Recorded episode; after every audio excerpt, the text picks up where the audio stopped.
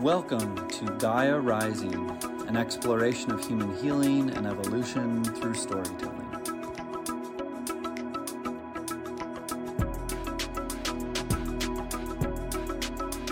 Welcome, everybody, to another episode of Gaia Rising podcast. I'm joined here today by my brother Kodah. Kodah and I met back in Arcadia just a couple weeks ago uh, had some a mutual friend, and then had this super epic dance off on the dance floor. and immediately just knew this was like a new soul brother. Yeah.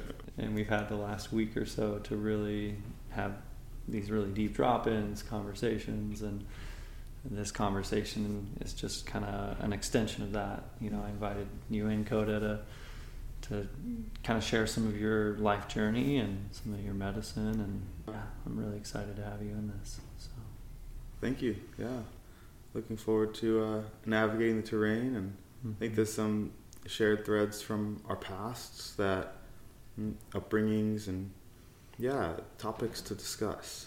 Mm-hmm. So I hope that uh, there's some some pieces here that could help others as they sift through these these um, areas of the culture and mm-hmm. spirituality and, and life and hopefully have some insight into how we might be of, of deeper service to those mm-hmm. around us mm-hmm. so yeah. I actually wanted to, before we got too into it, I wanted to take a, a moment just to ask the question what was your first connection with the divine, with yeah. God, with spirit. Can you remember? Yeah. So I was born uh, Catholic, mm-hmm. uh, Italian American family, and mm-hmm. I was you know every was an altar boy. And, uh, I was a, a sacristan, and I actually did a semester at the seminary, and was really in that path, being the second son. So first son inherits all the stuff, second son goes to the priesthood. This is like the historic sense that we've forgotten, but still plays out sometimes. Mm-hmm. Um, so so that was was my foundation, and we would play rosary football. Mm-hmm. So what that was my dad's way of getting us to pray the rosary on Fridays. You could play football together with all the kids if you play, came to the rosary thing, and I loved it. Um, there Praying were, the rosary. Yeah. yeah, and and there were times where they started to, to, to, fire and wire together. The experiences of of the routine and the structure of the, the, the different readings I would go deeper into the story again and again mm-hmm. and thread it together more clearly. And then I'd be out playing football, touch football with my friends and having all these group catharsis experiences, peak experiences. And they started to, like, time started to overlap. I'd have the mm-hmm. deja vu when I'm reading and praying the rosary, then I'd feel like I'm playing football. And then I'd be playing football mm-hmm. and feel like I'm playing rosary. And then I started to realize more and more how it was one and the same and the, and I started to abstract time into the moment and the resonance as a eight year old. wow. So I got church, like I got institutional religion, and I was just like, hundred percent, this is the true water. Let's go. Um, yeah. There was something to these words, and there's something to this gathering of people who are using this thing called faith. Mm-hmm. And I didn't understand what it was, but it, I understood that it was just believe and see. Mm-hmm. And I was able to like, all right, I'm I'm believing, mm-hmm. and then I was like, all right, I'm seeing something, I'm feeling something. Mm-hmm. So, and and it was just this, like I was into the, the the church itself was there was the old chapel from the late 1700s in this small Long Green Valley, Maryland town, and the, the, new church they built in the 1960s, and my family's farm less than a mile away. Mm-hmm. And I knew because my father told me that the pond on our farms on the property was the original quarry for the stones, the original chapel. Wow. So I'm having all these connections, and and we did rosary football in that little chapel as opposed to in the big church. Wow. So I'm having all these connections, like oh, I'm in the big church, but I'm also in the real real, mm-hmm. and that real real is also rooted in my house. Mm-hmm. And it's also the same area that we go camping behind the pond is where they used to stack the rocks. And I'm all all the, threading all these pieces of history, like I am supposed. I mean, where I'm supposed to be. Mm-hmm. Um, so I, the rapture was in the increasing awareness of how interconnected all of these moments are, mm-hmm. and how it's just the one moment. Um, and I was, mm I wasn't really equipped to articulate that then, but I was feeling it, mm-hmm. and you know, we had more strict religious households than mine uh, than ours growing up, and I had those friends who were even more strict and more deep in, in the in the in the church, and I got that, and then I had the mm-hmm. kind of hippie rebellious parents and their kids who were a little wild, and I got that, and I was I was aware that it was the same, and I was friends with both of them mm-hmm. because I felt they were the same to me. They were both tapped in, Yeah. um, just different formulas. Yeah. So I was I was aware of that as a kid. Mm-hmm. Yeah. Yeah, thank you for sharing that. And that's what a fitting early lifehood, you know, life experience for you to have as somebody who has, I know, has continued to be that bridge between all the different forms of God. Yeah. And I'd love to hear a little more about how that evolved, you know, to who you, how you understand God now, how you, your relationship with Christianity and the church now, you know, from that eight-year-old self to now. What would you say? Yeah. What's changed? So uh, I was interested primarily in the Catholic technology because it worked. Mm-hmm. And while the institutions have flaws, because institutions are scaled expressions of humans who are flawed by definition, it was I understood that the, the the negative observations around the perimeters of the institutions weren't the intent, and there's always reconciliation, reintegration available, Mm. and the overwhelming positive impact was important. Now, so I never became, I never would um, disavowed it Mm-hmm. when I learned more about the the political Mhm. around it. Um, but I did uh, exp- study Islam, uh, study the Torah, study Theravada and Mahayana Buddhism, Mm-hmm. and uh, studied Zen, and studied several indigenous uh, First Nations spiritualities, Mm-hmm. and assessed the cultural context and then the cultural function of those narratives by, designed by humans to create culture Mm-hmm. where we're pointing at the same equanimity and divine truth Mm-hmm. but we're using different words because the words inform how other how the people who aren't specializing in this Mm-hmm. think about everyday ethics Mm-hmm. so and I, I, I saw that catholic and christian more broadly served a coherence globally across Mhm. cultural diversity christianity specifically it's you look at a brand like Apple, that, that new technologies and apps pop up, and then they brand them in Apple and they bring them into the Apple ecosystem and it thrives. Mm-hmm. Christianity did that as the empire, the Roman empires and other what expanded, they related to the local cultures, the local spirituality, the local deities, and then they essentially Christianized them. Mm-hmm. One read is colonization, extraction, control. Mhm. Another read is we hear you and respect you, and we're saying the same thing. Mm-hmm. Like, let's just tune in so we're in the same key. Mm-hmm. So there, there's a benevolent read, and then there's a dissonant read, Mm-hmm. and and they're both true simultaneously. Mm-hmm.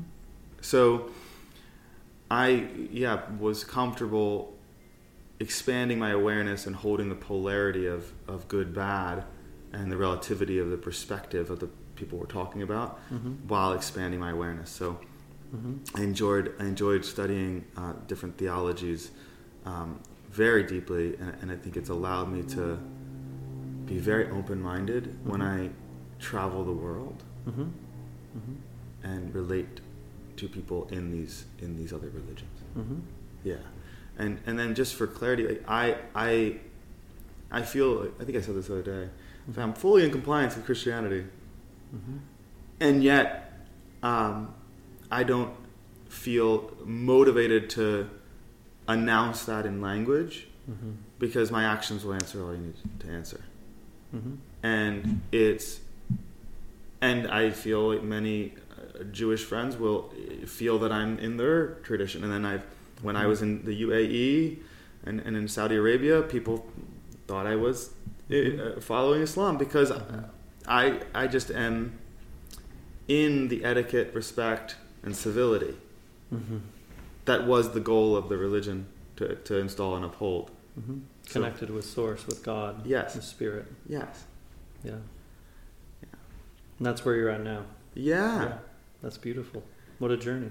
Yeah, and, and I think critical for the unchurched generation navigating spiritual topics. hmm Because it's great to go to Bali or Costa Rica or Hawaii and find spirituality in, in hmm these diluted forms of, of yoga and tantra and meditation, but those have theological architecture hmm that they're embedded within hmm that is really critical to being in relation to those technologies. hmm And great that you tried a sip of this like watered down expression of it and it tastes it feels resonant. Hmm The invitation's there to go in. Hmm and also to wonder why are you going away from the the the the, the, route you were raised in. hmm So there's there's a, there's a lot I think that when we look metaphorically at uh, uh, religion and being in a church, is similar to being financially healthy and being in a bank, hmm hmm right? Uh, and there's just there's less conviction, in my opinion, and force and utility behind being in uh, like if, if being in a, like a neo religion with no real structure and authority and, and, and specialization in the deep questions. hmm So you're it's almost like you're, you're the blind leading the blind. hmm So I'll stop. I'll stop the ramble at that point. No, Yeah. that's Yeah. I'm totally Yeah. following you, and I, this is Yeah. such an important issue. yeah.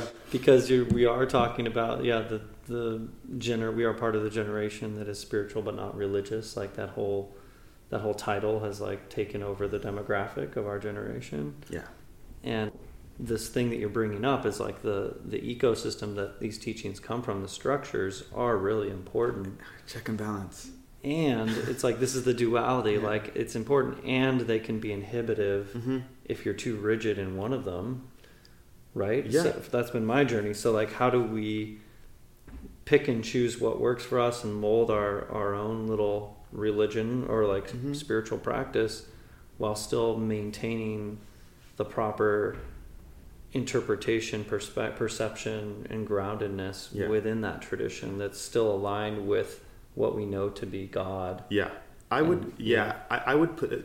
I would say we would position neo-religious institutions with a bridge to their roots, like Mhm. it's intergenerational connectivity that is important.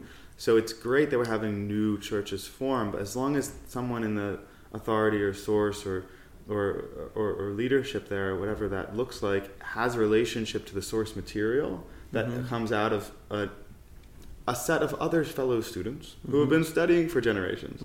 You know, I, I- know your sources and Mhm. honor them, and look at others who've been honoring them for generations to the best of their ability. And Yeah, it's a relationship. A lot of these things, I feel like it's it's a relationship to the living tradition as expressed in individuals who we are connected with, who we are in relation with. These aren't just these esoteric, like you know, intellectual, philosophical concepts. Like we're talking about, like chopping wood and carrying water. Like the practices we're using, the ways we're operating in the world, trying to make sense of all this and not trying to you know we're not I, i'm not trying to step beyond my own experience and Yeah. subjective reality i'm i'm just saying like and that's i think getting back into the felt sense the heart the intuition Mm.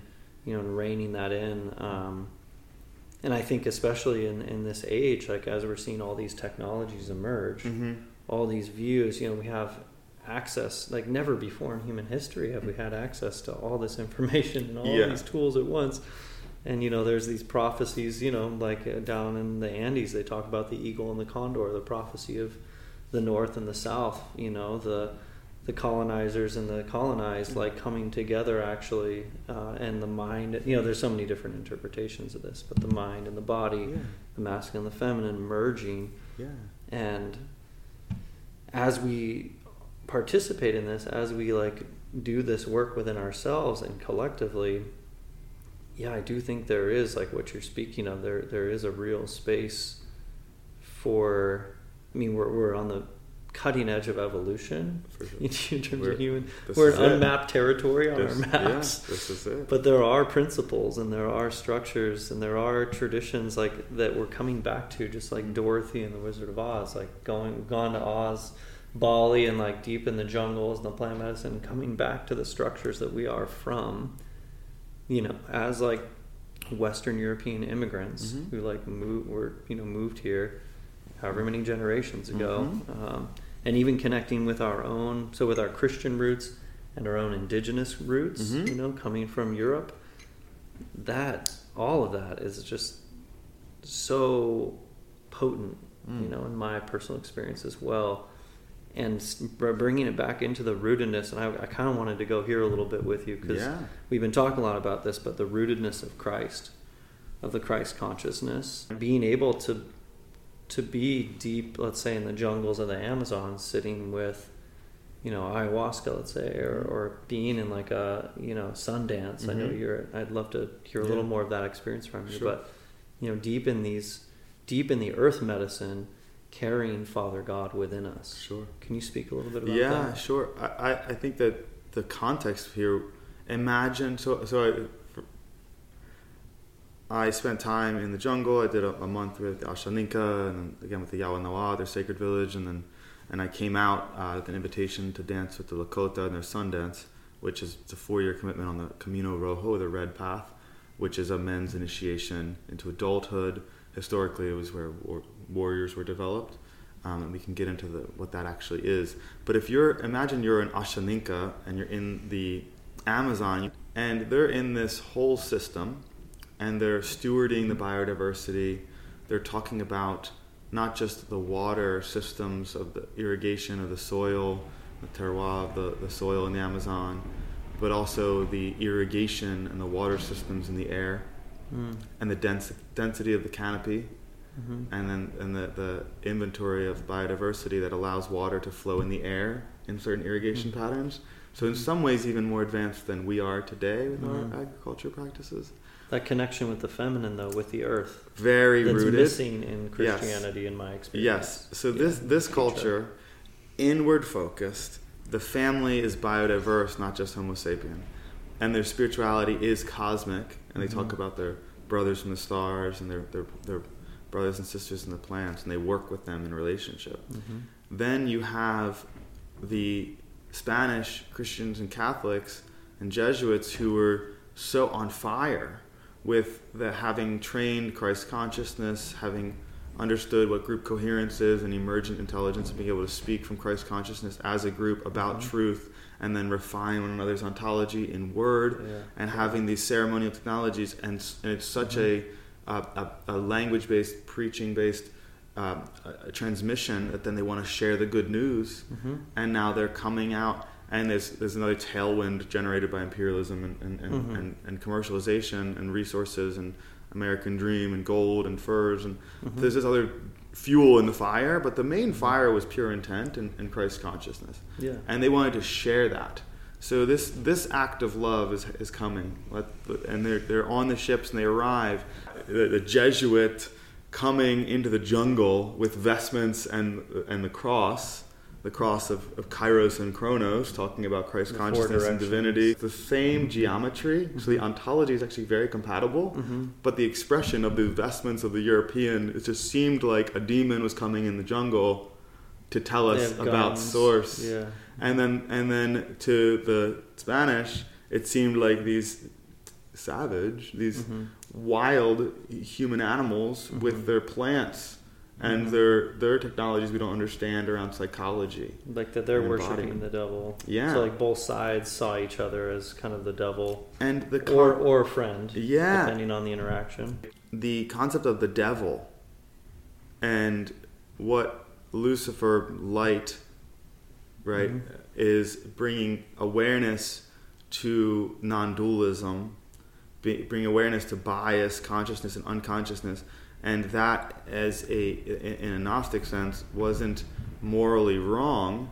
It was just um, it was uh, impactful. So I wouldn't I almost said dangerous. It's it's just impactful to have more awareness hmm because there's then more confusion and or um, more uh, conviction in action Mm-hmm. because there's more awareness, there's more power, more Mhm. impact, or more influence. So, so it, it, it, when we don't need more impact, if we are connected, we can just be, and that's enough. Mm-hmm. So the seeking of more light and more awareness, in some sense, can become um, a consideration. So, so it it was simplified as bad, devil bad, but that I, really isn't the source material. When you go into the, the text, like the devil isn't really accurate to Lucifer. That's more of a, a Moloch concept we can unpack if, if it's interesting. But just bringing this these two systems into contact and not and not having the nervous systems and the psychology of the individuals open enough to relate without fear caused fear to define the relationship Mm-hmm. finite game i'm right you're wrong Mm-hmm. right therefore you must convert or Mhm. die Mm-hmm. and humans so far away from the spiritual authorities and the immediate feedback loops of being in church and, And communicating yeah. they're across the ocean taking a year to send a message Yeah, these leaders. Uh-huh. so fear expressed yeah, and it expressed and institutionalized and domination. hmm Yeah. so it's it's the road to hell was paved with good intentions and always has been Mhm. so so that I think is a big part of the humanness and the infrastructure, which now that we have instantaneous real time con- connection Mm-hmm. with, with precision, language and, and, and media and telecommunications, we don't need to repeat that. Mm-hmm. We don't need to command and control when we meet something new and potentially threatening Yeah. or potentially collaborative. And can we break that pattern? Because Yeah. this is the same thing. These patterns continue to reappear no matter what the structure. And, I, and noticing, first of all, for me, I'll speak for myself, like Mhm. noticing them in myself, Yeah. getting caught into duality and into thinking my perception of Mhm. something is the way, you know, and that this one size fits all, and you're, yeah, I'm right, you're wrong, blah, Yeah. blah, blah. Like that, that pattern, yeah, has no more use. You Yes. Know?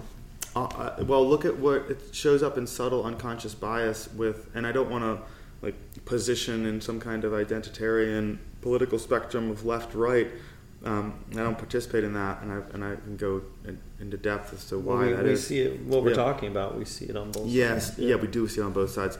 What, what- the, the metaphor I want to uh, want to create here is in spiritual communities, you see a trend towards blonde hair, blue eyed whiteness Mhm. and uh, material abundance as somehow more spiritually refined and and uh, a spiritual elitism. It's almost emerging. like Aryanism Exactly. all over again. So so that and that's coming because of the same unintegrated yeah, um, consciousness around diversity yeah, and ideological diversity, ontological diversity, uh, and then values diversity. Because we've Mhm. lost, we've atrophied the ability to be in communication and love Mhm. with people who have different values. So Mhm. it's, which is actually the refinement we need. yeah, we all need for each other to Yeah. sharpen each other's light. We need to hear those who don't agree with us, who are in alignment with their integrity with God, Yeah. and we feel them in that. So important. Sorry, It- no, it's exactly true. It's exactly true, and and there's so many codes and keys that could value uh, provide value to each of our maps by Mhm. relating to right and having a, a trustful offering of content between the two parties. Um, but that doesn't happen because we think that person's out of tune or out of resonance, and It doesn't happen if we think that. Mhm, if we think that, um, or when we thought Because we're changing it, right? For sure, Yeah. for sure. Um, and, and, and this is an amazing time to be alive. Mhm. So I I wonder if uh, the, the frame of, of ceremonial plant medicines is, is a useful uh, point to, to, to go into with Go for it. because because yeah, my father's is very religious, and it turned out that when I was in with the Wixárika, which is a peyote circle, um, the last peyote guardians, Mhm. um, who actually were in the mountains and long distance running, microdosing peyote, running barefoot while the Spanish came into the lowlands and survived for thousands of years um, in this very healthy, very vital and ceremonial and sacred technology of Mhm. Wixárika. So I'm studying with them. It's my first real serious uh, sacred container around plant medicine, though I have had intentional containers before. Mhm. This is an indigenous container. Um, this is maybe eight years ago, or maybe like a decade ago. I don't know, and uh, the land that it was held was less than about a mile from my family's farm. Hmm. And I was living in Baltimore City, and my family's farm is in North. So the morning after, you know, why don't I go and visit my, my folks on Sunday morning? You know, Mhm. Mhm. um, and they just got back from church, and it was and I was describing uh, what I had done the night before to them. You know, my father just wi- without me having used the word, he he gets it, Mhm. and and he said, "Oh, I just went to church." Mhm. Right in response to me describing the ceremony we had, saying he just went to church. Oh, I just went to church. and I and, and, and what I experienced and what he got from my share was that I had gone to church Mhm. and gone to this amazing church and I was uh, sharing what the insights that I had experienced and despite him being very much in, in Catholicism he got that that was my church Mhm. and that I was going on a walkabout and looking at different different um, organized religions to, to, to worship with Mhm. and and then and in that moment he felt um, at ease for the first time in years in the relationship because he had been a little concerned that I had lost a spiritual community and was Mhm. floundering um, in in the intellectualization of all these different theologies Yeah. and traveling the world and whatnot. And he was a little worried. Yeah. Um, he knew like I had my head on me, but he was a little bit concerned. And then when I when I shared that and he felt the energy of, of that experience, he's he it was almost a my son is is is okay, Mhm. you know. A son who I thought was going to be a priest, who then I thought was going to be a lawyer, and and then, then he started traveling, and I kind of lost him there. Mhm. Um, and he was just kind of white knuckling the relationship, like, I love you, I love you, I love you. I'm scared. What are you doing? Um, and then it was the first moment where he was like, we're both back in church. I, I want to I want to stop and just recognize this Yeah. too because I, I know we're both deep in the men's work Yeah. community as well, and I, I think this is touching on another aspect of all of this that I, I think is very connected to all of it, which is healing the masculine. Mhm. You know, we're all carrying generations of this trauma as like oppressors, you know, Mm-hmm. and like mistreating the feminine within ourselves, with the women, with the earth, with you know all the feminine around us. Mhm. It's, it's been way out of balance, way out of whack, and we see this in the church, you know, especially. Yeah. And going on this journey, which both of us have gone on, of leaving our father's house, Mhm. the church, the patriarchy, Mm-hmm. the this father God worship, and going to the mother, going to the earth, and learning from Yeah. all of the worship of the mother. Yeah. And as we've been mentioning, I think that you know these same patterns of light and dark Yeah. exist in both worlds. Mm-hmm. This is the yin and yang, you know. But but I think it's beautiful to have gone through all these initiations, all these, you know, and continue to be going through these Mhm. these expansions into the waters, into the feminine, Mm-hmm.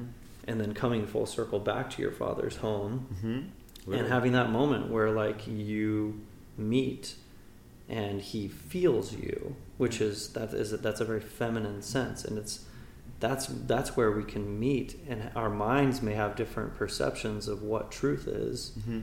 but the felt sense of like this person is in god i look into their eyes and i feel this with you which is why we're Mhm. friends Mm-hmm. it's like I feel your integrity, I feel your rootedness, I feel your compassion, and and your you are connected to love and to God. Mm. Yeah, and whatever words you know we want to use and, and maps we want to share around that Mm-hmm. is great, but like it's it's lived, Yeah. and I think coming back to again to this to the sun going out and really like I, I think it's almost a a, a journey to, to gather more tools and more teachings and more more things to bring home actually to help the world evolve and to face all of the you know the crazy storms that are coming our way Yeah.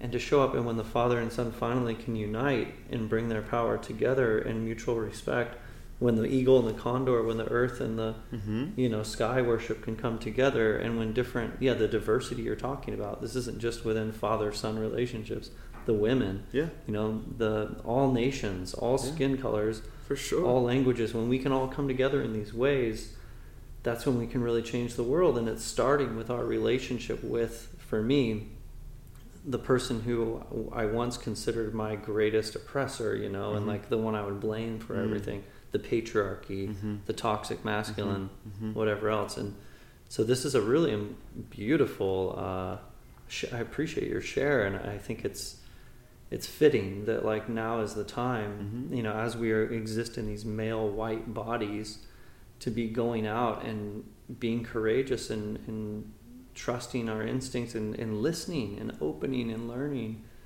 Uh, and then bringing that home and integrating it and not leaving our father's house hundred percent. not leaving our culture and like bringing the medicine. hundred percent. Yeah. Yeah, that that insight from actually Jamie Wheal's book "Recapture the Rapture" Mhm. got some key. So as a, I was essentially an anti-authoritarian in my early twenties. I was authority has lost its connection to people. People have more expertise on how to govern themselves in these legacy institutional structures, and we Mhm. should have bottom-up governance. And, and I was an advocate for like grassroots lobbying, Mhm. essentially um, mainly in homelessness and mental health services, and then some other issues around work and labor. Mhm. Um, and then I, I, I built businesses in those ethos cooperatives, and then some technology companies. Um, but as I started to encounter Recapture the Rapture and Jamie Wheal's work that I, I work with now, Mhm. the Flow Genome Project, um, with corporate engagements, we uh, started the peace per capita under capitalism. Mhm. Don't throw the baby out with the bathwater. The, this meritocracy of value and service is actually well captured by, by capital and understanding uh, financializing value exchange. And it, it works. It's not perfect. There are other stakeholders, Mhm. and we can upgrade. And the Mhm. current marketplace doesn't really operate on pure capitalism. It operates on more of a conscious capitalism Mhm. that it, it has stakeholder economics um, over shareholder economics, and there's conscious consumerism and things. But so we're actually not in pure capitalism anymore. We just haven't linguistically updated. Mhm. So so the twenty somethings fresh Mhm. out of college are still pointing at capitalism bad, Mhm. proxy for I need to rebel against my parents and Mhm. assert myself in the world. Mhm. Natural process Mhm. after neurological puberty in your early twenties to do that run your own software and then have that dark night of the soul or that uh, there's a period of where your psychology has run its own operating system for about seven or eight years and then you're at 28 Mhm. 30 years and you have a bit of a hard time some error messages start showing up Mhm. some things are happening in your experience and you got to patch the bugs in the, the Mhm. programming um, and that's a natural thing that's Mhm. where parental uh, forgiveness completion uh, happens that's usually where a lot of uh, prodigal sons and daughters come home for the first time is late 20s early 30s Mhm. and there's this whole in landmark you're having a completion with your parents um, and then you become really who you are in the world and your family of origin and your biological parents are now friends colleagues community members Mhm. with deep biological uh, roots together but Mhm. you're now an equal like an eye to eye and you may have Mhm. friends older than your parents Mhm. and you may have friends with children your age Mhm. and this is where you're a fully operative individual Yes, I'm glad you brought that in because Yeah. I, I wanted to ask you a little bit about your journey, you know, with your gender Yeah. and how that played out because because that's I know that's been a big part of your journey. yeah and, and, and, and so i think a really important piece here is um, is it tolerance versus condoning versus shame hmm doing a little bit of fuel for this one Yeah, go Mm. for it. shame is an internal perspective and then you see it out in the world and you project it. Hmm so if you're shaming anyone unconsciously or consciously hmm look in the mirror first.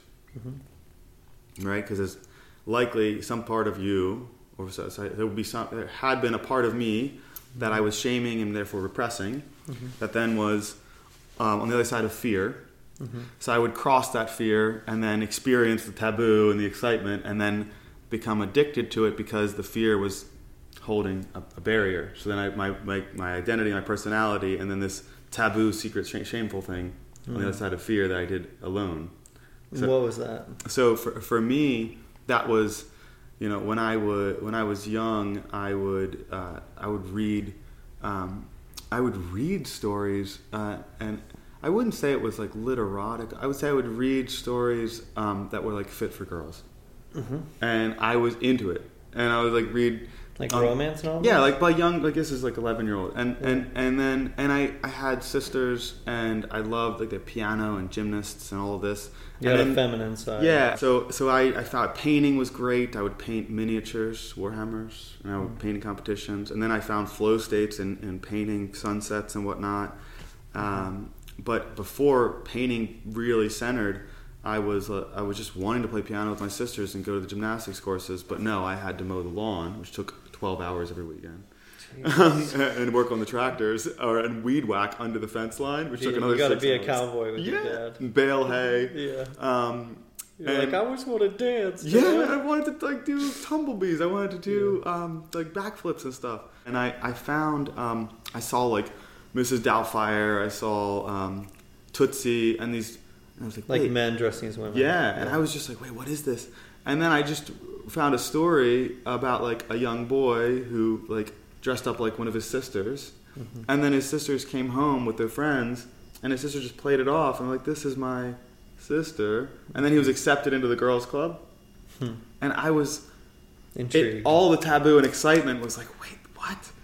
I could I could not have to mow, I could Yeah. not have to. I can paint all day. I could yeah, I could just sit Play inside and read books. Not, but it was never. My sisters weren't feminine like I that. know, just kidding. Uh, but yeah, yeah.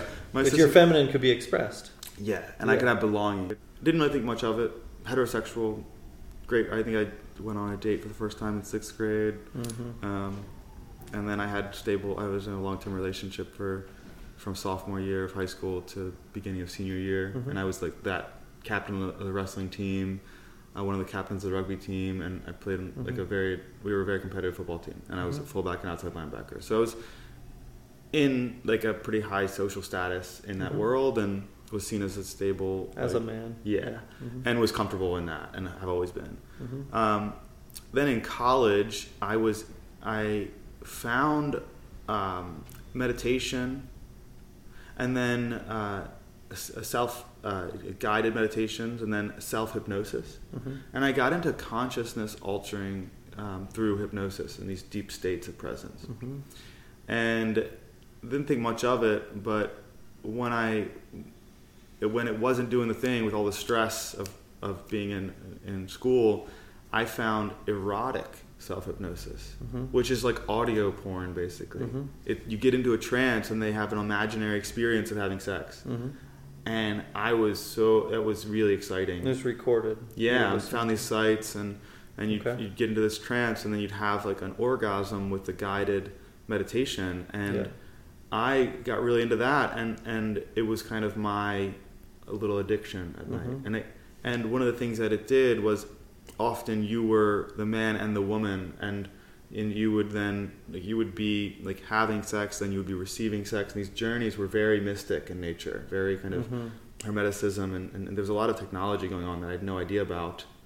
Um, and I was really excited by like receiving my own energy, Mhm. even though I'm not in the world wanting to do that. Mhm. So I got to be the feminine in these Mhm. hypnotic experiences, and then I got really confused. Um, and I, I, I didn't go too much with it because I, um, I lost. I, I went too much into just the hypnosis in general, so I didn't go too much into the gender stuff. But I, I did like a three day stint of not sleeping and doing this all night, Mhm. and I started kind of losing stability Mhm. and I had to go take sleep meditation medication and talk to a doctor. But like, okay, I've triggered some kind of it, it's called a scythe. Mhm. It's when you have a dream when you're awake. You just have to have a REM cycle Hmm. because your brain can't take in any more sensations. Mhm. So it has to like artificially REM cycle and put in a dream in your waking consciousness. So it puts in a hallucination. Mhm. Um, and at 87 hours of being awake without sleeping, and your body, your brain actually begins to die. Mhm. So I was at this like 60 something hour point, and it was scary. Mhm. So I have no mental health issues, um, and I didn't get a diagnosis, but they said this is like an acute onset, um, like hallucinatory experience from sleep deprivation. Mhm. Mhm. So I then learned about sleep hygiene. Mhm. I was really good uh, meditation, long distance running, solid mental health, and I started finding Tim Ferriss in Mhm. 2010. Four Hour Workweek wasn't out yet. I Mhm. found Wim Hof, Mhm. cold exposure, and I graduated college and traveled the world. And I had a long term relationship with a woman who I intended to have children with and get married. Um, she goes away to uh, a con- she works for a think tank and she was doing a conference, so she was away for a month. And I was lonely, so I went back to that hypnosis, erotic audio. Mhm. And at this point, the technology had evolved. I didn't know this, but the whole transgender movement was happening, and these hypnosis were really like putting ideas in your head, in my head, that I was a woman, and that what It's was like pro- wrong in my life was that I was a woman, and if I just accepted that I was a woman, then everything would make sense. And I didn't really quite accept that, but I understood that there were feminine aspects of myself to express Mhm. and I had some resonance with this idea because it was a get out of jail free card, because it was a avoid all of the responsibility of being a man in the world, Hmm. avoid all of these criticisms that you've accepted about the patriarchy being evil, and be the change you want to see in the world. Mhm. I now understand those criticisms are, are very critiquable, Mhm. and I am an advocate for like, a, like gender balance, and I Mhm. believe that patriarchy has done a whole lot of good in the world. Mhm. You ever driven on a road before? like, a Thanks man probably the- built that. Thanks for the lights and the Yeah. electricity and the Yeah. plumbing, like the yeah, heating in this room right now. ninety-nine point nine percent of all military casualties are male, Mm-hmm. um, and it, it, it's it's it's and four percent of males have the wealth in the world. So ninety-six percent of men do not have that, you know, they're not that financial king that Hmm. the feminist ideology points to them as. Most men are grinding it, nicotine addiction to, to Mhm. get through the day. Um, Well, and all this is a is a both and. You're just you're you're laying out the polarities. Yeah. Because this is a both and. This whole conversation. yeah. So I But ran away saying- from masculinity. Yeah, you ran from. It. And that. and I Yeah. ran away from it, and and in this loneliness, I ran away from it, and then I started seeing a therapist, and they were they they were saying like, you should explore this gender, and I I did. So I just wore tighter pants, and I was like, all right, I'm gonna be a little bit more punk style, and Mhm. then I was very much interested in ethics. So what can I do? I found a lot of these LGBT people were kicked out of their houses and on the streets, and I just started working in homeless services. Just real quick, did you, as you were going down this path, did that did that feel? I assume it felt right to to be going down that journey, or was it more like intellectually you were trying to be that change that you thought you needed to be? Yeah, I was, was it trying to- or was it? Yeah, so I was a consciousness explorer, Mhm. um, and I understood like meditation, ecstatic practices, cold exposure, and I understood that there was something more there. And then I knew that the new tech that wasn't around in ancient times was biotech. hmm So I was excited by everything from nootropics to psychedelics to um, like hormone therapy Mhm. as ways to augment the embodiment to to refine the signal. And you thought going down this road of, of going deep into the feminine would help you open up your channel? Exactly, open up the channel. Yeah. But I also was just like, what's possible with the human body if I Mhm. just let go of all the, the things that everybody else is afraid of and actually go deep dive in on Yeah. this in this one lifetime? So it was all like a devotional act Yeah. to source, to God, and exploration. hmm Um, and then I had to downstream deal with the social impacts and policy impacts around identities, and I didn't really do the identity game. Hmm But I did have immense empathy, and I was more like a Johnny Depp character, hmm you know, a little like Orlando Bloom. hmm I wasn't like I'm a woman. I was just like I'm an artist. hmm Um, but Were- then did you identify as queer, maybe, or something? not really. No, I was a straight dude. But Yeah. it was then that I started being in these ideologies where the zeitgeist. These communities, hmm because you're in working- Baltimore City, there was a lot of social justice warriors who really amplified that white male, straight male is the root of all evil, and need- and I and I was externally referencing my values Mhm. off this community. Yeah, So then I started to internalize those values, going deeper. Into, and then I started okay, well maybe um, I should just remove the masculinity, neutralize that inside of myself. And I just did that, and I started kind of learning nonviolent communication and learning authentic relating. Mhm.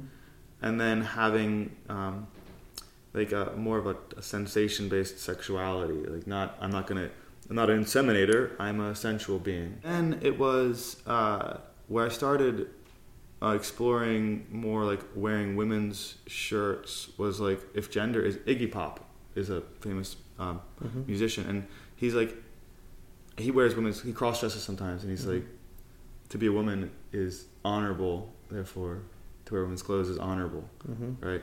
And he also said it's not shameful to be a woman. It's not shameful to wear women's clothes. Mhm. Uh, I, I was like that. Yeah, wow. And it's hard for me to do that, so I should work on that. Mhm.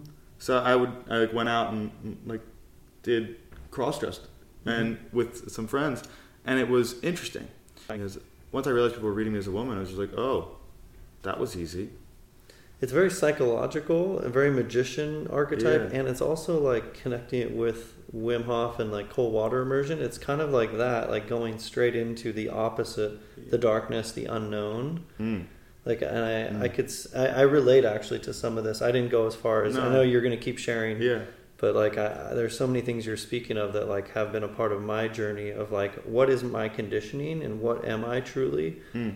and yeah, how do I know like what my preferences are, any of these things without going there? So, yeah, quick, just wanted to throw that yeah. I there. Appreciate it to anchor it into Yeah. a relatable experience. I essentially um, cross dressing is like a performance, and when when I achieved a stealth in that, mm-hmm, it was like I was a whole other person. mm-hmm, Escapism. mm-hmm. Oh man, It was persp- it was a new persona, so the chance to Mhm. create a new self and, and, and like perform that. But then it was also this re- reflection back at like how had I been being as a man, mm-hmm. and then I got to then go you know take off my go back to who I'm being in the day, and it was I can do better Mm-hmm. now knowing what it looks like to be in a group of men from outside. I can do a lot better inside this group of Mhm. men. So I, I started refining my my uh, my gender dynamic in that and became much more aware of the, the, the experience of women through that alone. But then when I started um, looking in, at, at what is hormones, it wasn't let's become a female, it was let's become. Uh, I was actually interested in more transhumanism Mm-hmm. and what's possible with our species. And this is techno naturalism is a value set around biodiversity that means not just Earth biodiversity but cosmic biodiversity and how can we be a multiplanetary species. Mm-hmm. And, and there's a lot of proper futurism in this space. And I was like, well, to do that, we need to have um, a little more control over reproductive technology. And Mm-hmm. there's a whole school. So I was basically a transhumanist Mm-hmm. and and uh, I was like, let's do the hard thing and enter this world of futuristic embodiment, and that was it. Once I started that, um, and I'd already wearing like tight jeans and tight shirts in kind of the lesbian community, I guess I was in the queer community because I was just not really looking like a macho man in a sense. Then, not looking like a standard straight man and not hanging out with standard straight consciousness Mm-hmm. and culture. I just started every once in a while being read as a woman Mm-hmm. and it was interesting. And then I I was like, well, I don't mind it, and I felt like there was a lot of growth there. Mm-hmm. So I followed the exploration of what would this look like to transition. I didn't yet understand that I was running away from masculinity. Mm-hmm. I didn't understand there was escapism. I didn't understand that there was trauma, trauma in there somewhere that I was not processing, instead running away from. So I went, I ran very far away Mm-hmm. and I became a leader in the trans community, became executive director of the Baltimore Transgender Alliance, and then became a, a voice and a lobbyist around uh, trans inclusion and also like the, the, the celebration of the expansion of gender Mm-hmm. and the freedom therein. Mm-hmm. And I advocated for this linguistic um, policies, like changing language. And now I understand that that's, that was a line crossed. Like language is a third person process and it's Mhm. diagnostic in the social fabric, and we should not force thought or speech onto another. Um, so I, I, I, I, I've dialed back that, that tactic, but I do think that if someone wants to have an expansion of their gender, fine as an adult. Mm-hmm. I do not. Uh, my line in the sand was around the sovereignty of the authority of parents to raise a human being, their child, Mm-hmm. and the children can't get tattoos Mhm. until they're 18. Mm-hmm. They, the access to castrating yourself should be Mhm. similarly prohibited until you're 18. Um, Did you always have that position even after you transitioned? I was always undecided on child ethics for child gender confirmation th- surgical surgeries. Um, and then I didn't know enough about the endocrine system disruptions of puberty suppressing technology. Mm-hmm. Now I do. And there's a developmental cascade of both physiological and psychological and social development that happens by going through these puberty, the IGF 1 secretion. You go through puberty phases and you bond with peer groups that are going through similar developmental Mhm. processes. Mhm. And that forms your social conditioning, your psychological conditioning, Mhm. in addition to your physiology. The trans medical community is only focused on the physiology. It's good Mhm. luck with the social and psychological. And now we Mhm. see all of the downstream impacts of that because Mhm. you're interrupting the cascade of development and all of those rhythms. Yeah. And it just creates this like very liquid, amorphous, and unstructured culture, which is great if you want to make a, a weak generation hmm that has poor relationships. Really quickly though, I wanted to just to get back to your story. Yeah. So you were you went full on into it. Yeah, You went through a full tran- gender Yeah. transition. yeah, Right. Slowly over years, but I did ultimately uh, reach that point. Um, and it was because I just felt that I was losing access. So when I was in between, I couldn't go to yoga because I had a, I looked like a woman, but then I had a penis. It looked weird in Mhm. the yoga pants, Mm-hmm. and I would. It just felt weird. So I was like, okay, let me just externally reference. Let me just blend in more. Mhm. It wasn't like I want to have vagina. It was I want to just go to the beach again. Well, and you as a leader in this movement, Yeah. it's like suddenly there was a you had a role to play. Yeah. play. Like the character you created ended up creating you. Yes, yes, yes. So went all the way in and uh, and explored everything because at that point uh, the church would be. I was an advocate um, and I was active in the Jesuit uh, community around LGBT uh, policy and stance. So I was there, there was a um, Father Jim Martin writes a book. I think it's called Bridges, and it's about Jesuit faith and LGBTQ inclusion. Mm-hmm. And then I was talking with the, my high school and college about these issues, and it was a bit of a consultant around the space. Mm-hmm. So I felt that I was, you know, still living in harmony with the spirit of the religion, although some interpretations felt that I was um, defiling the body or defiling Mhm. the temple, right? So Mhm. I had to relate to that a lot, and I go on conservative talk radio and have these discussions.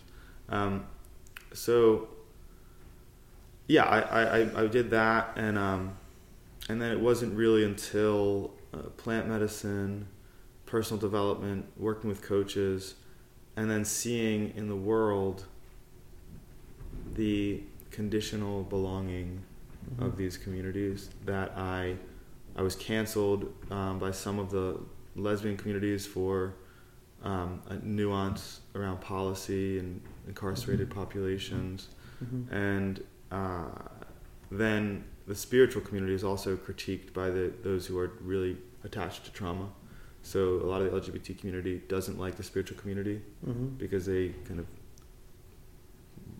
leave the accountability on the individual as opposed to Yeah, putting they, it on a they- system. They, hold up a mirror. yeah, Yeah.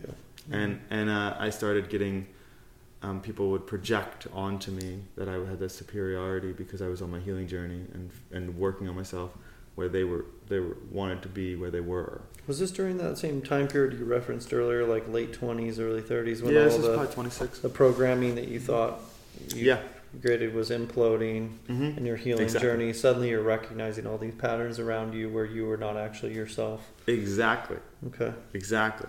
Well, um, and and it was getting into the formulas I was running, or I'm running away from responsibility and accountability, mhm. escaping right the the mission I've signed up for in this life, right, Mhm. and and then coming back to that and moving through the shame, and you know I, I'd lost a lot of friends and community when I transitioned, and then transitioning back, they were it was like like will you take me back, and and many people were like no. They said, no, no, you, you, you burn this bridge, brother, Mhm. or whatever you are. Yeah. Um, and you know, to the credit of the friends that did stick around, like I really understand the amount of work that took. Mhm. You know, um, and then I also have been I've been doing a lot of work to understand and be accountable for my decisions, and and there's no regret. I learned a lot in the school of the feminine. In this school, I was in women's communities, women's circles. I was in women's tantra experiences. I was in um, women's personal development You were containers. you were a woman. hmm Yeah. and I traveled the world as a woman, um, and I learned a lot about what it means to walk home from a bar at night and you throw your phone, throw your wallet, and they they don't go for that. Mm-hmm. Like they don't want that. They want your body. It's a very different position in the social contract to have a female body, and most people can't tell that it's surgically created or not. So social functioning was a woman, Mhm. while technically and biologically I was a, a eunuch, Mhm. castrated male Mhm. with cosmetic appearance of a female. Mhm. So I think now there's a, a lack of integrity in the in the medical community around what the trans technology, the trans surgical technology does. We don't create a female out of a male body. We don't create a male out of a female body with these surgeries. We create a we castrate an individual, Mhm. and we create a cosmetic man or woman, Mhm. and that is or is not accepted by the culture Mhm. based on the culture's values, Yeah. and that's as it should be. So we can celebrate expression, and you can get a tattoo. You can put a third arm on your back. I don't care. Um, and I celebrate your ability to explore life because you are life, already always happening. Mhm. Um, but you, we are also accountable to the impact of our choices in the world. So we're not oppressed for getting a tattoo. Mhm. We're not oppressed for getting breast implants. We're not oppressed for taking Mhm. testosterone in a female body and growing a beard. Mhm. We are expressing our freedom that was Mhm. fought for Mhm. and that needs to be that is the way it's said like the, i'm open to upgrading that perspective but i think that it's critical to have uh, freedom and and that that's really what it costs And it goes on both sides. Like, yeah, you're advocating for all sides there, you know, Yeah. and like that's that is, yeah, that, I think that really resonates. And I Yeah. quickly just wanted to Yeah. to wrap your story though Yeah. in, you know, when was the moment that you officially, you know, when did it totally Flip, switch? yeah. Like, yeah. there was a point where I'd, I'd built a software company for homo services client management and i'd built a Mhm. wearable device design firm around embodiment and jewelry with biometric sensors and i was living this the transhumanist lifestyle that and i built a house in baltimore and crystal gridded it and had been in my plant medicine ceremonies and had started my landmark work and some of my tony robbins work and was starting to get like that there was some something that i hadn't processed It was off. yeah, and I remember waking up in my bed with a beautiful girlfriend, um, and you know I'm sitting there like I had all of the features, the breasts, I had the, the, the body, I had the the hair, and then and I had a supermodel next to me, and I was nowhere to be found. I wasn't there. This character that I built to win the culture status game was living as me in my body in my in my house in the, their house. It wasn't my house. Mm-hmm. And I was like, okay, I, I, I don't think I'm going to inject my hormones this week. And I'm just going to just stop this game for a minute and just see. I wasn't like, I'm, gonna, I'm a man. I was, I was like, I am going to pause and just catch my breath here. And I noticed my heart rate variability started going up. My meditation started getting clear. And I was, I'm not going to do this again. So I did a whole year without hormones. Mm. And in that clarity, and then working with the Santo Daime community and the ayahuasca tradition, I really got into the sacredness of lineage and started understanding this current of life flowing through generations and how we're stewards of that and his responsibility in that. Mhm. Um, and then I decided to s- dissolve my companies, sell my house, go to Bali, had a whole experience there where I got the name Kodah, which means in music when the song begins to repeat. Mm. So it was John, Ava, Kodah. And this Kodah is the integration of masculine and feminine. Mm. And I started deep on those the healing of that. I found myself in the Amazon, um, and yeah, I mean there was a point where right before the Amazon where a, a high priest had me at his house in Bali for for a full day and he asked me a bunch of questions. Got clear that I had no idea what my name was. I had no idea what my favorite color was. I had no idea what I wanted. Mm. He said, "What do you want to do right now?" And I said, "I want to ride a motorcycle around this island." Hmm. And he said, "Go do that." Mhm. And in many ways, I have not come back from that ride. And we went to the jungle, and then the jungle again, and then I got invited to Sundance, which is a men's spiritual tradition, which then built my masculinity up. I, I started having testosterone back in my body, and then joined men's circles here. Mhm. I've been very conscious. And you surgically had your breast removed. Yeah, Oh, yeah. Yeah, I dealt with that. Yeah, I, I had to do the the reversal surgeries, um, and you know I'll be I'll be talking more about uh, getting support with the final stages of that because it's pretty Mhm. expensive. Because I'm not re- I'm not using insurance. I think there's a lack of integrity if I say that I have um, like a, a, a, gender dysphoria condition Mhm. and that the government must pay for my psychological treatment. that feels out of integrity. It you. because that feels as though it's a medical condition and not a free choice expression, Mhm. and that's a big difference. Mhm. So I, I, I never have felt oppressed. Mhm. I've always felt exploratory and courageous, Mhm. and have some battle scars from the adventure. Mhm. And I believe it's made me more of a holistic man in the world. Mhm.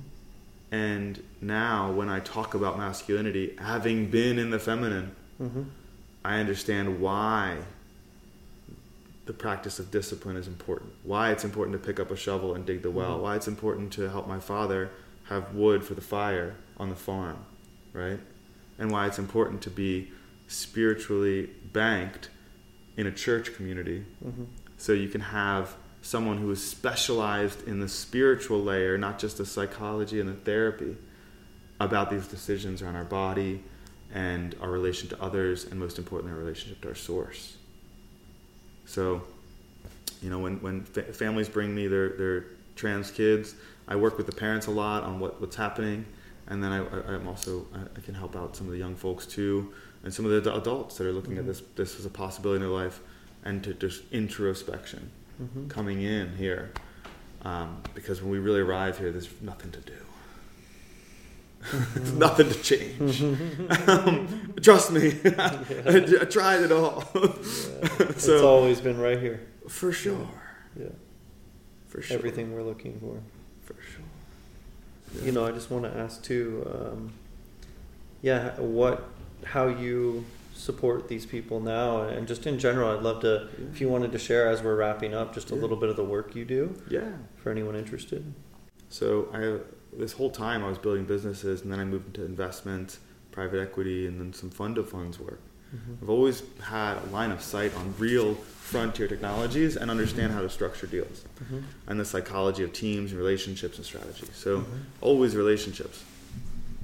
I became an expert in relationships through relationship to self. Mhm. And now, because of the content of my story, folks are coming to me with uh, with gender or sexuality or maybe some you know content with the, maybe pornography addictions and things, Mhm. and I'm we're working with that Mhm. at the deep inner level. Mhm. If we make one shift down here, Mhm. massive shifts up there. Mhm. So I really love working with individuals who are up to something world changing. Like Mhm. new vehicles, new consumer devices, new software, new real powerful stuff, or real important stuff, mission driven entrepreneurs. Mhm. And I go in and de armor and talk about relationship to self, Mhm. gender and polarity. Mhm.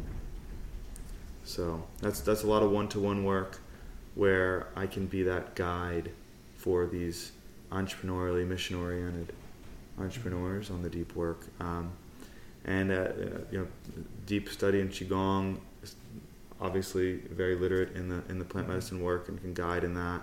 Um, and I'm trained in hypnosis and Zeg Forum and a couple other modalities that I can roll out as needed. Mhm. And where can people find you? Yeah, it's kodahpip.com. Okay. You can put the link, just K O D A H P I P as in purple. Um, and uh, and that's I tend to put out some blogs on there, and my Instagram is personal, but I'm putting a little more uh, content out there as far as the blogs and Mhm. my thoughts on some current events. And uh, yeah, come check it out. Awesome, man. Awesome. Well, I appreciate you dropping in with me today and sharing your story with the listeners here and with myself. Uh, thank you again, brother. Thank you so much for all the medicine that you carry, for your story, uh, for your courage, and just your willingness to continue stepping into the unknown and being someone right on the frontiers of this evolution we're undergoing as humans. I really see you in that. Yeah, So, thank you, thank thank, you, you. It's, a, it's an honor to be here, and you know, uh, if uh, give immense credit to part of the Sterling Men's Dojo here. I want to just cite my sources on that, and then the Lakota Sundance has been an anchor in this transformation. Mm-hmm. People want to learn more about that. I'm happy to talk. Um, Mhm. there, there, there's an invitation if there's a resonance. Mhm. So first, it's a discovery call. Um, but thank you for the creating this and creating the space, and I look forward to the, the future adventures. Brother. Yeah, brother. Thank you. Thank you, brother. And thank you, everybody, for tuning in. See you next time. Blessings.